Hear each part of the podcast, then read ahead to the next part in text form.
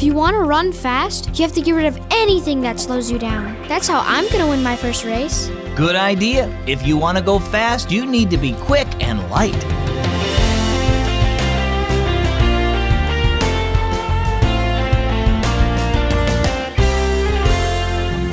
Do you like to race? I'm Zach, and this is Keys for Kids. So, the other day, my brother challenged me to a race. I told him he should take his backpack off first, but he said he could still run fast with it on. Well, guess what? I beat him. The extra weight definitely slowed him down. In Hebrews 12:1, the writer compares our spiritual lives to running. He says, "So we too should run the race that is before us and never quit." We should remove from our lives anything that would slow us down and the sin that so often makes us fall. Let's listen to our story. It's called Running the Race. Guess what? Austin said as he paged through the new Runner's magazine that had just come in the mail. He and Dad had signed up for their first 5K race together in their town's spring festival. What's that? Dad asked. Did you know that when we race, we should wear clothes and shoes that are lightweight? And you don't want to carry any keys or wallet in your pocket. That extra weight could slow you down. They even make sunglasses for runners that weigh less than regular ones. I know athletes in other sports do similar things to make themselves faster in a race, Dad said. Remember when Uncle Joe rode his bike in a race last summer? He made sure his bike and handlebars and seat were lightweight. He told me that bikes of serious racers are put together with lighter screws and no paint to make them weigh less.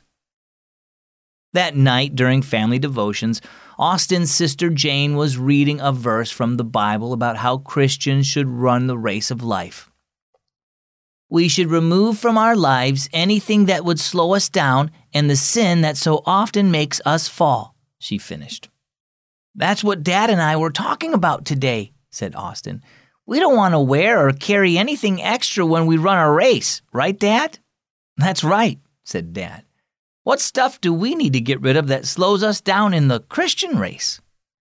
Maybe things like telling lies or being mean to someone? Austin replied. Yes, that's right, Austin, Mom said. Those are sins that slow us down in showing others God's love and helping them know who He is. When we do things like that, we need to confess them to Jesus so He can forgive us.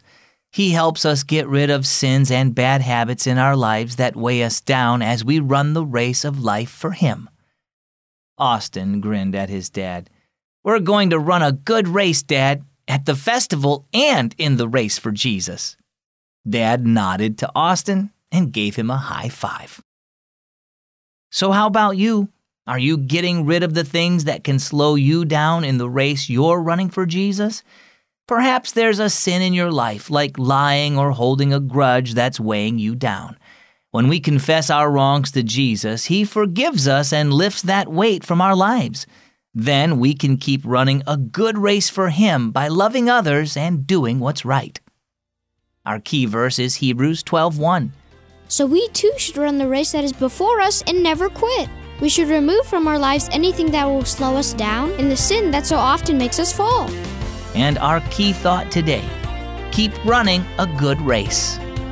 Partner with Keys for Kids Radio and share the gospel with others for generations to come. With your monthly donation to Keys for Kids, you'll help spread the good news around the world and provide daily devotionals to encourage children in their walk with Christ.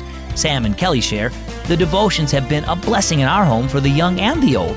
God has spoken to my heart many times through Keys for Kids. We need your help to ignite a passion for Christ in kids and their families. Consider giving today with a monthly donation of $5 to provide great devotionals for kids. Go to keysforkids.net and click on donate. I'm Zach. Thanks for listening to Keys for Kids.